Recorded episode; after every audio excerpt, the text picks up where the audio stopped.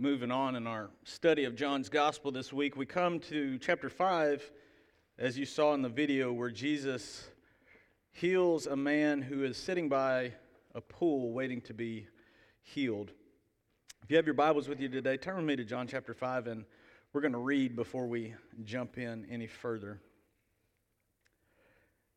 Afterward, Jesus returned to Jerusalem for one of the Jewish holy days, and inside the city near the sheep gate was the pool of Bethesda with five covered porches. Crowds of sick people, blind, lame, or paralyzed, lay on these porches. One of the men lying there had been sick for 38 years, and when Jesus saw him and knew he had been ill for a long time, he asked him, Would you like to get well? I can't, sir, the sick man said, for I have no one to put me in the pool when the water bubbles up. Someone else always gets there ahead of me. Jesus told him, Stand up, pick up your mat, and walk. And instantly the man was healed. He rolled up his sleeping mat and began walking. But this miracle happened on the Sabbath, so the Jewish leaders objected. They said to the man who was cured, You can't work on the Sabbath. The law doesn't allow you to carry that sleeping mat. But he replied, The one who healed me told me, Pick up your mat and walk. Who said such a thing as that? They demanded. The man didn't know, for Jesus had disappeared into the crowd. But afterward, Jesus found him in the temple and told him, Now you are well, so stop sinning, or something even worse may happen to you. Then the man went and told the Jewish leaders that it was Jesus who healed him. So, again, this is a Sunday school story that most of us have heard our entire lives growing up. But as we look at it today through the context of John writing this passage, what I hope it does is I hope it changes a little bit of the understanding of how the gospel message is A, to be shared, and B, to be heard. If you'll notice in this passage, John took the opportunity to include our favorite friends, the Pharisees, in there. And very quickly after Jesus performed his miracles, it was the Pharisees who interceded on behalf of the church to let this man know that he was not doing things the right way. Now, just to recap for you so that you do not forget, when John was writing this gospel, he was writing it to some young Jewish people who had become believers of Jesus Christ and as a result had been uh, excommunicated from their Jewish community. They were no longer welcome to go to temple and to take part in the things that they had done their whole life. They were no longer welcome with their family or friends or the people that they had depended on and the people that they had built relationships with their entire existence. And so they were left out in what you would consider a new world with no resources, with nothing to go on except for what they had been told that they were supposed to do in faith. And so, as John writes this gospel, what he does is he delivers Jesus in such a way so that as they hear the way that Jesus is working and they hear the way that Jesus moves in the lives of individuals, what he is trying to do is he is trying to get them to understand that Jesus is working in every situation that we could ever experience. And I think that by the time we finish John's gospel, you will see that almost every situation or every almost every um, place that you can be in life, Jesus addresses with these people, whether it's they're hungry, whether it's they're homeless, whether they've been excommunicated, whether they're depressed, whether they're ill. Jesus intercedes in some way in their life, and because of that, they experience healing. Now we know the full purpose and the total goal, the, the final goal of God in the gospel is to restore what sin had broken. And we understand sin in the basic terms of uh, mean people doing bad things, doing things that we know the Bible tells us that we're not supposed to do. But a lot of times we don't really talk about the natural effects of sin in creation.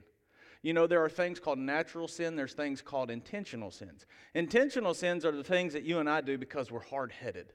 That's where Jesus talks about that hardness of heart, and that's where Jesus talks about those that turn away from the light. Those are intentional sins. When we know what we should do, we know the truth, we know what is right, yet we choose to do something different because we think we know better or we want something that we don't think we're going to get if we do things the right way. But then there's also that natural sin, sins that just naturally occur as a result of something not perfect having affected God's perfect creation.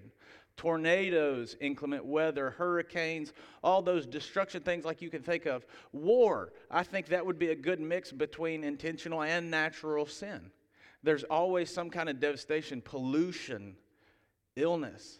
You know, um, one of the, the biggest issues that faces the church is how do we explain a God when things happen in the world, such as children being born with disabilities, or people getting sick and dying, or war, or things like that going on? I think that's the number one question that people want to know from the church is why, how, how can you serve a God if things like that happen?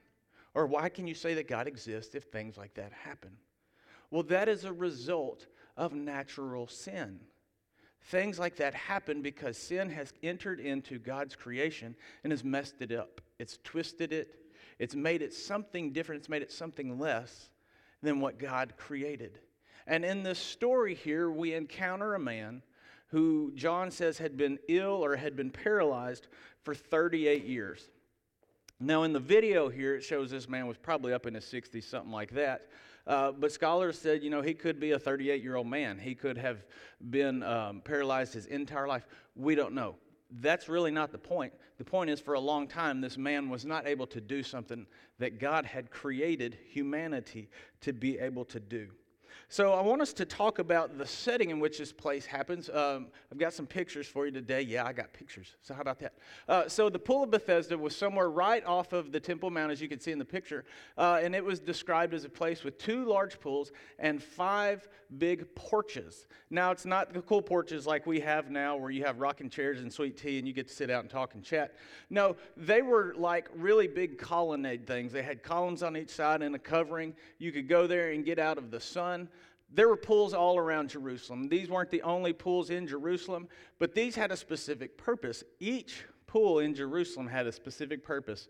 If it was either watering livestock or it was gathering for social events, or in this case, it was a pool for healing. The pool of Bethesda uh, is known as the house of mercy. So, in the Jewish tradition and Jewish culture, and here in Jerusalem, uh, the pool of Bethesda is where people who were ill would, or ill would go to get help with their ailments. Sometimes they drank ale. I don't know. Um, so here you see in this picture, Jesus is meeting uh, with the guy at the well. We saw that in the in the video there. So people would either go in um, the waters. So you ever heard of a little place called Hot Springs, Eureka Springs? You know, back in the day, people thought there was such medicinal quality to these hot waters. This may have been the case here. These may have been naturally heated waters. They may have been heated through some system that had been set up uh, by the city government. We don't know. But this was the place where people would go to receive healing. And you can imagine there were probably a place that doctors and other people selling some kind of remedies would probably go in attempt to help these people. That's what it was known for.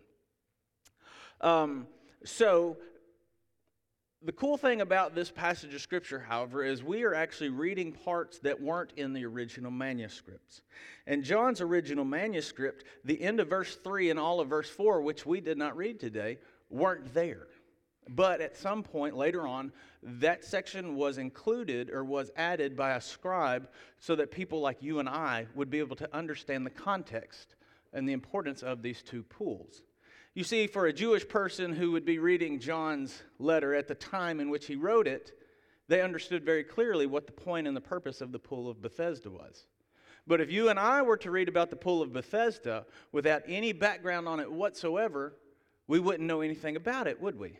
So the scribe added in verse 3 the blind, lamed, and the paralyzed. The original, context, or the original text just said crowds of sick people lay on the porches. But for us, it says, the blind, lame, and the paralyzed people laid on the porches, for at a certain time during the day, an angel would come down and dip his hand in the water and make the water have healing properties.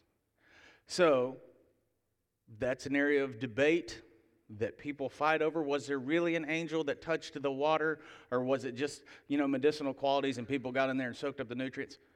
We don't know. I'm going to go with the former or with the, the prior. I think Jesus or I think an angel did come and touch the water because I think God wants to do those kinds of things for us. We live in a society in a time where God's miracles are really cool to talk about. Do, we don't really want to acknowledge them because it's kind of weird and we can't explain it. And we don't like things we can't explain. But I think an angel did come and actually touch the water. And this was one of the ways that God provided for his people. So, point aside, the scribe added this so that you and I would understand what exactly is going on in the setting that it is going on. So the man is sitting here by the water, which he has done every day for 38 years. Here's the deal I'm 37. Yes. I've been telling people I was 36 all year, and Whitney told me, No, you're 37, dummy.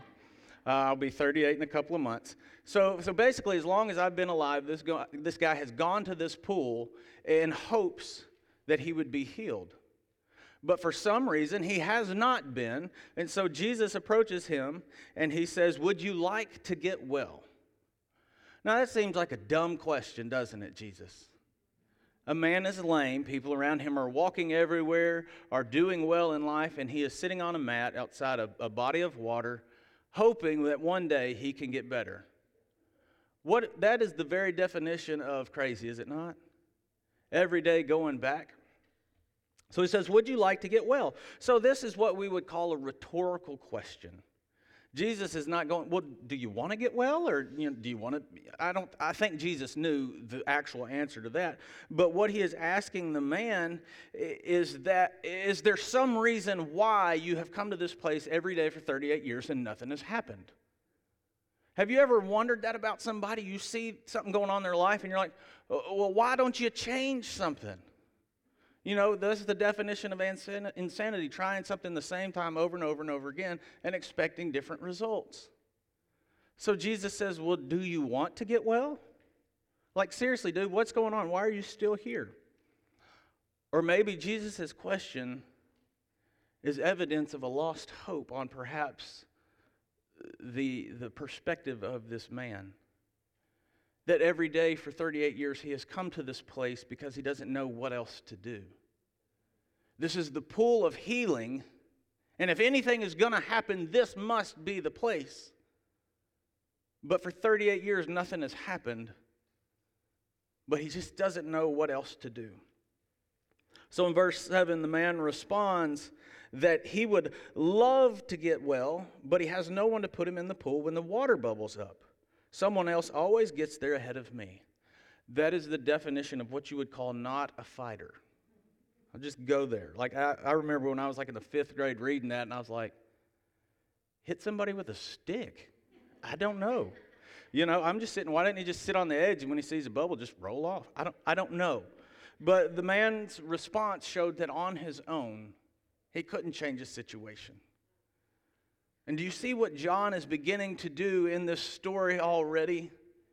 He's beginning to tell his young readers the gospel message that we had just heard about with Nicodemus, that we had just heard about with the woman at the well, that we had just heard about with this centurion's son. Now he is, he is presenting it to a different person in a different context with different factors playing into the reason why each one of us need Jesus Christ. So the man says that I can't put myself in a place of healing, uh, but I need somebody to help me. But for 38 years, I have not had anybody. You would think after 38 years, somebody would get sick of him asking at least and would gladly push him in the water. So we don't know where this, this guy is at to where he is still in this situation. And what I think we are seeing happening here is that this man is unable to understand everything that is going on around him and within him. Like I said, for me, it was common sense. If the water bubbles, you got to be one of the first ones in. You get as close to the water as you can. You know, if nothing else, you sit right on the steps, so people inevitably have to kick you in on their way in. But for some reason, he didn't think like that. For some reason, there was something limiting him from receiving this healing that he so desperately needed. But he came to the place where he knew healing existed. You see, sadly, churches every Sunday are, are filled with people in this same situation. They know that church is a place of hope. They know that Jesus Christ did something amazing on the cross and so they go to the place where they know that healing is possible, but yet there is something that is keeping them from hearing what is happening. There is something that is still blocking them from, from getting what they need in order to be made better. And, and I think that's what we're seeing here uh, with this individual is that there is something in his life that is keeping him from noticing the things that are right in front of him. We call that spiritual common sense.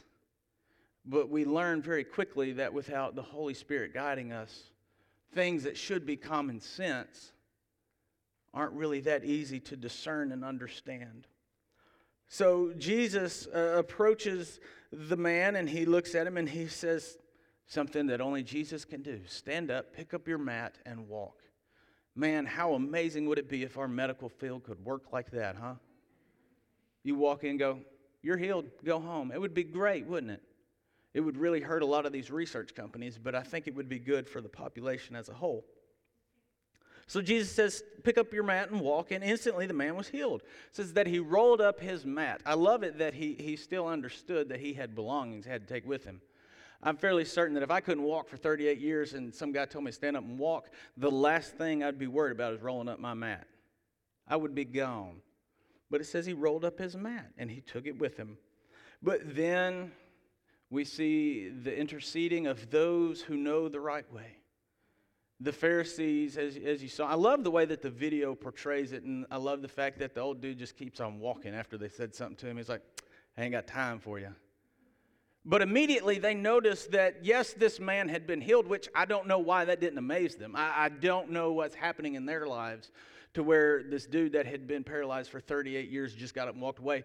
That was not their first thing to go, oh, that dude just walked away and he's been sitting here for 38 years. That wasn't what caught their attention. It was the fact that it was the Sabbath and that this man was carrying a mat. How ridiculous is that? That's what the video we started out the service was meant to help us to think about. How one person dressed the part and played the part and looked the part but yet the other person couldn't understand why that was so important if it wasn't necessary to know the king which he was going to meet.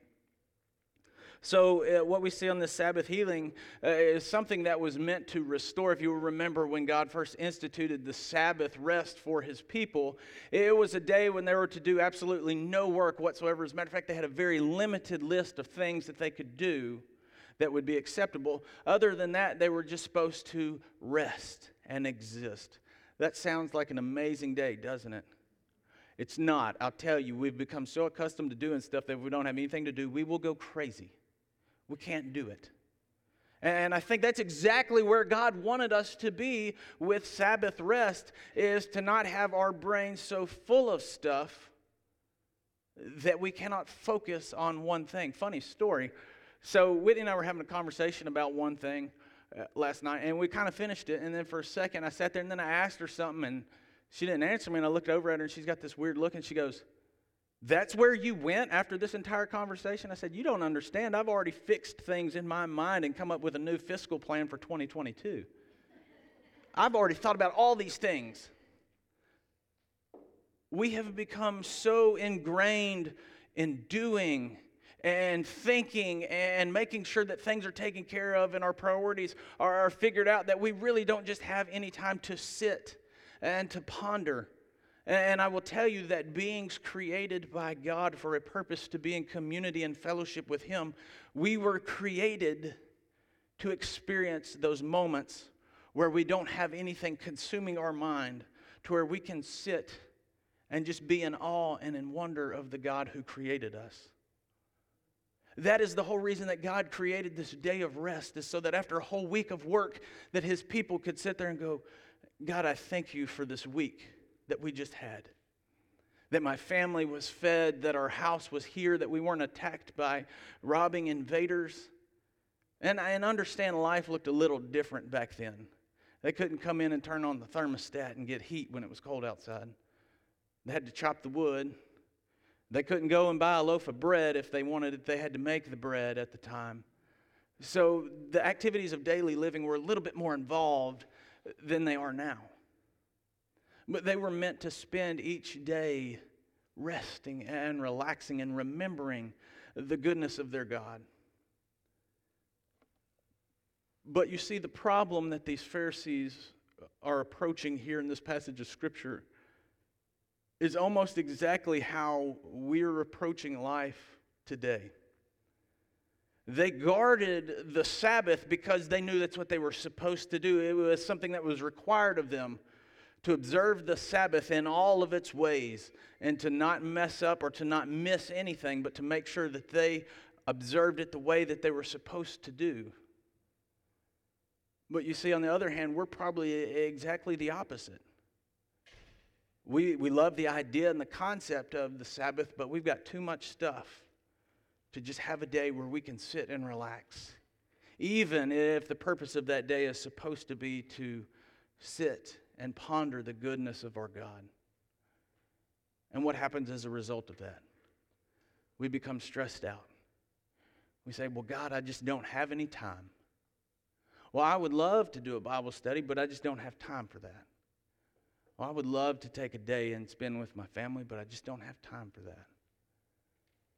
So the Sabbath has always been something in controversy with people.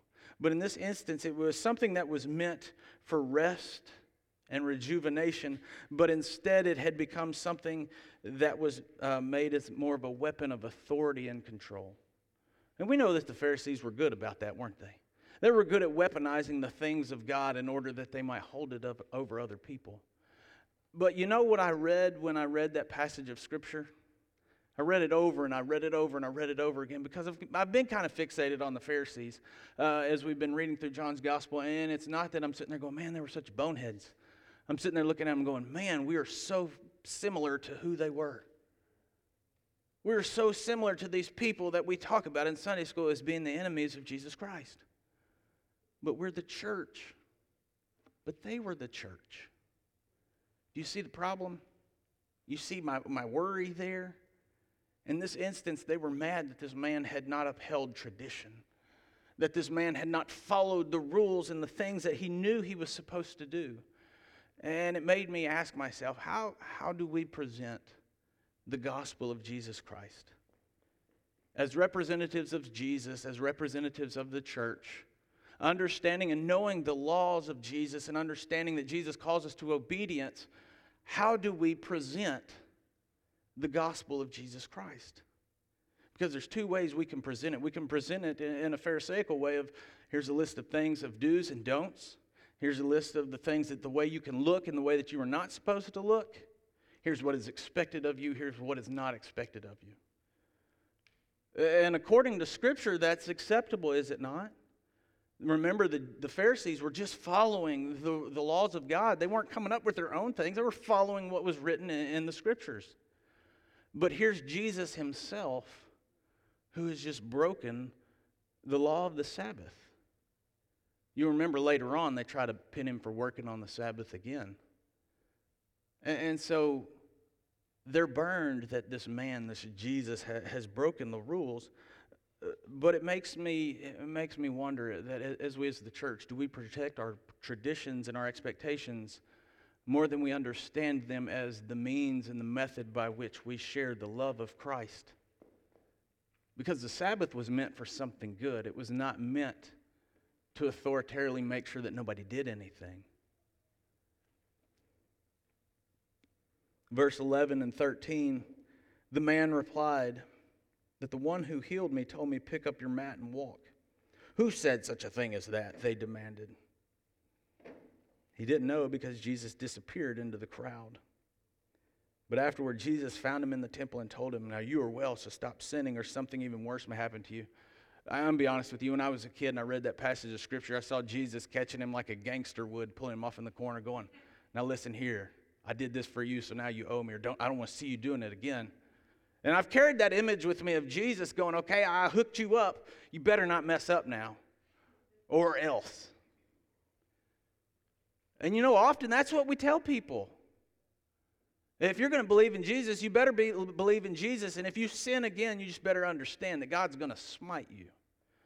Well, thank God that is not the case. Amen? We'd all be in trouble.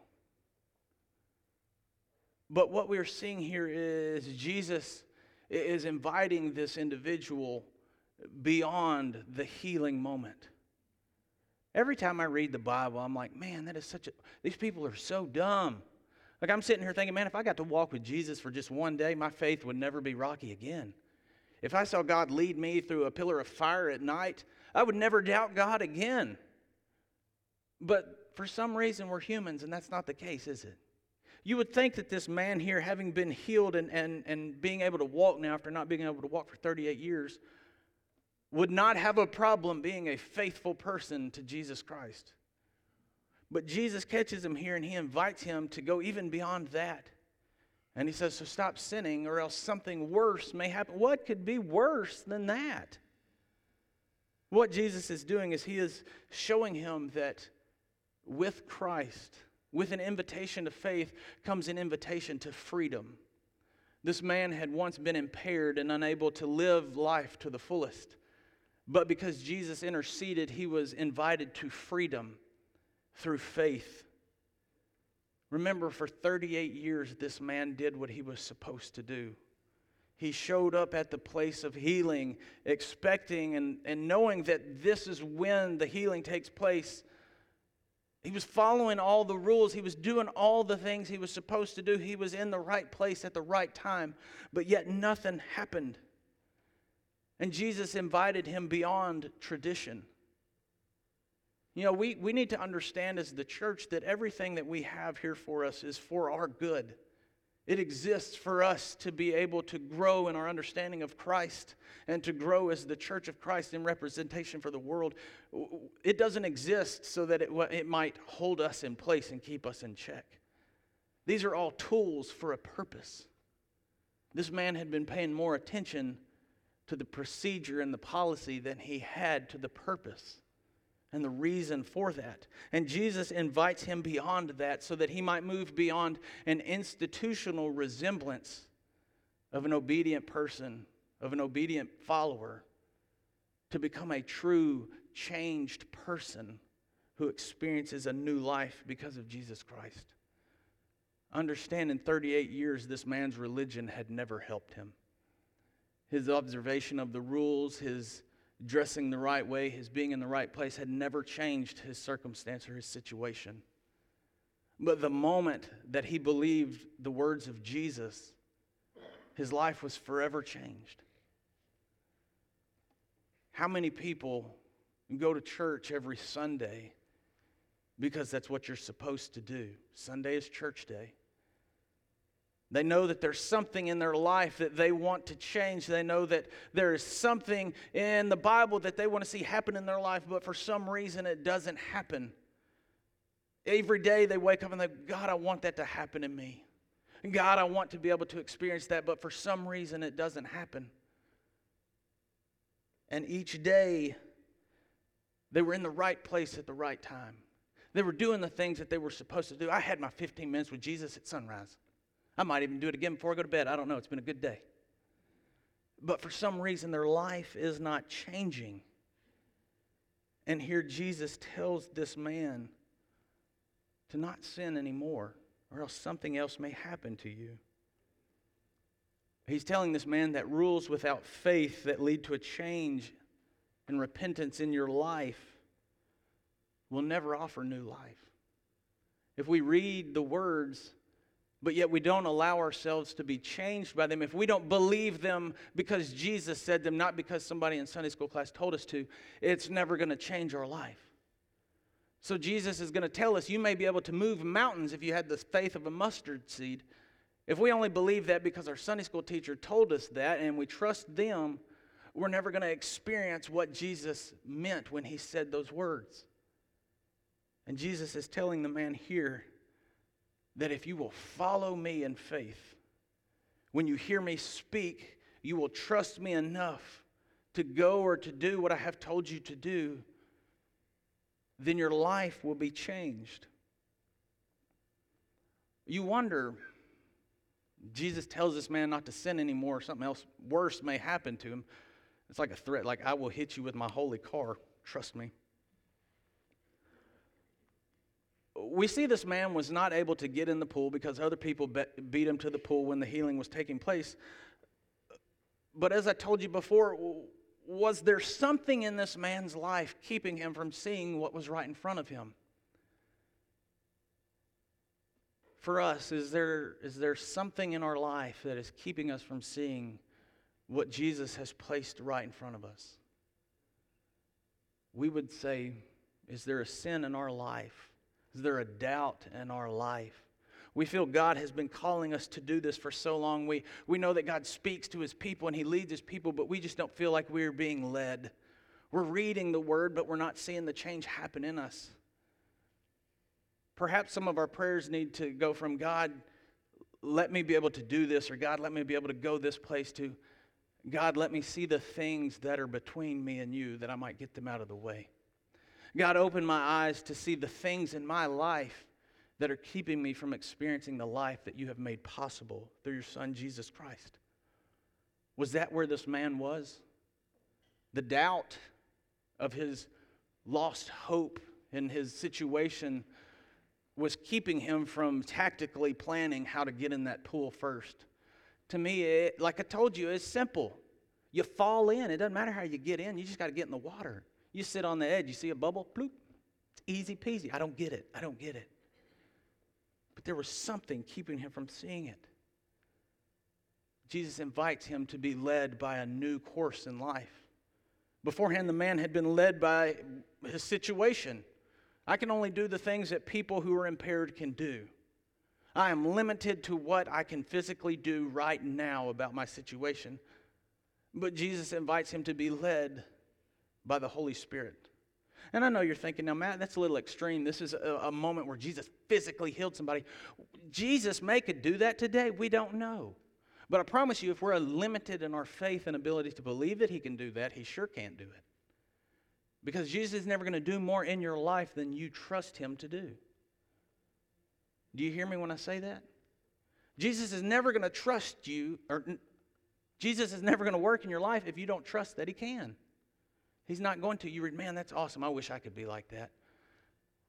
Bible says we have all things in Christ Jesus. We have all these things already. It's already there. We just have to believe it enough to believe that those are the words that Jesus said to us.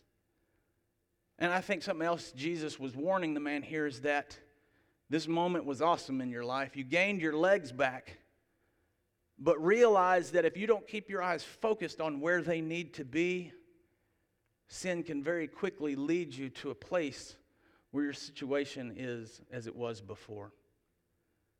Believer, that is the same message that you and I need to hear today. And I think that's exactly why John wrote this story to those young believers. As he wanted them to hear, yes, your situation is bad now. And we've seen in the last three stories how if you have faith in Jesus Christ, He's going to carry you through. He's going to provide you the things that you need. He's going to meet you where you are at and He is going to heal you from the things that are impairing you.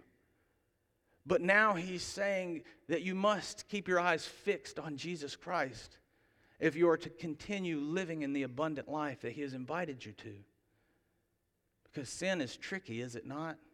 There are days I leave the house intended not to sin at all, and before I know it, I've already sinned 10 times. Can you believe that? That's irresponsible of me, isn't it? It just happens before I even know it. I don't know how, but it just does.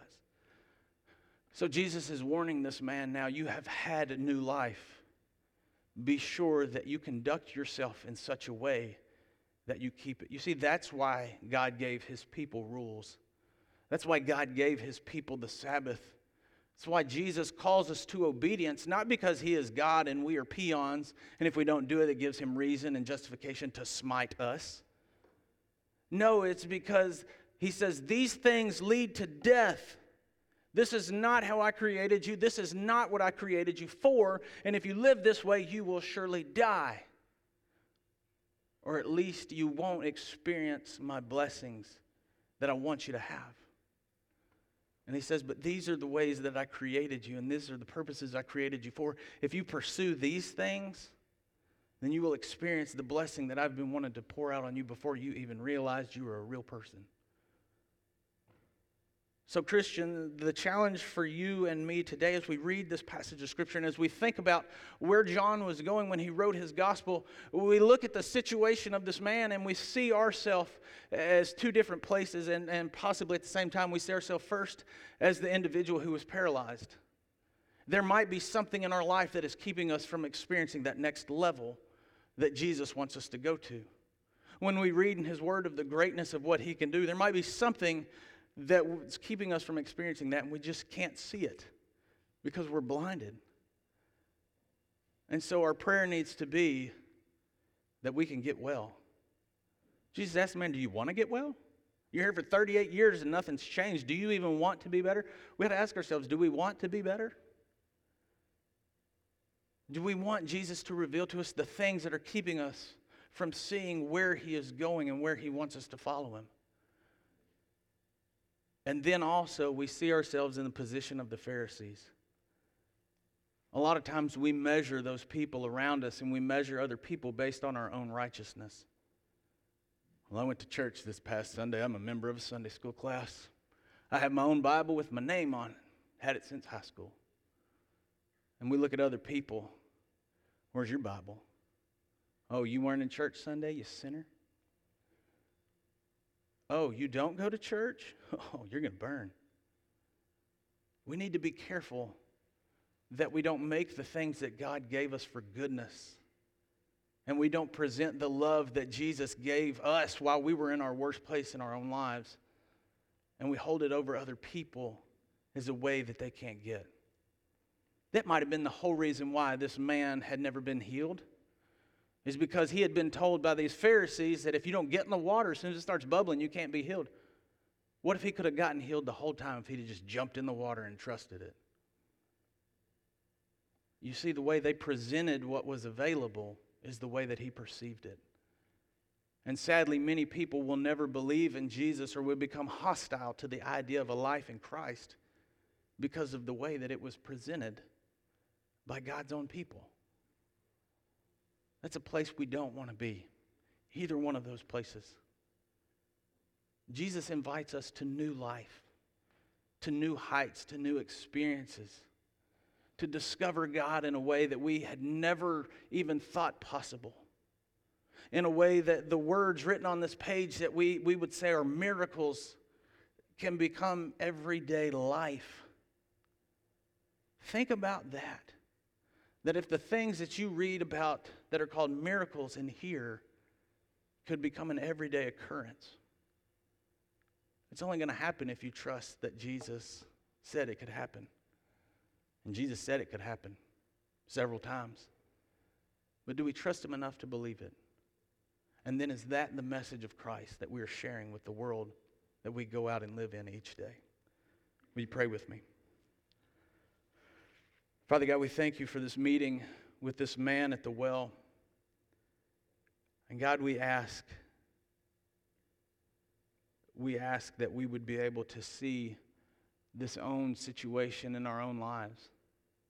That we would be able to realize that we are impaired by the things that are not of you that are still in our life. And God, we ask that through the work of the Holy Spirit, you would help us to humble ourselves enough to pray to you and to ask you to make, our, make us aware of those things. God, just as the man was unable, unable to change his situation before Jesus, so too we are unable to change our situation. First in our salvation, and even now in our sanctification that unless you are the purpose and the power by which our decisions are made, we will never change from who we are now. And then, God, we ask for your protection that we would never become as these Pharisees who are so ready to protect the tradition and the laws of our religion or our denomination that we do so at a cost of somebody hearing the true message of Jesus. That we do so at the cost of not realizing the purpose for which the things you have given us, and that they protect us from death and lead us to life. God, be with us as your people, that we might be the hands and feet of Christ, that we might be motivated by what has happened in our own heart, and that we would share the love of Jesus as we have understood it happening in us. An introduction to new life and an eternity in your presence. We pray all this in the precious and holy name of Jesus. Amen.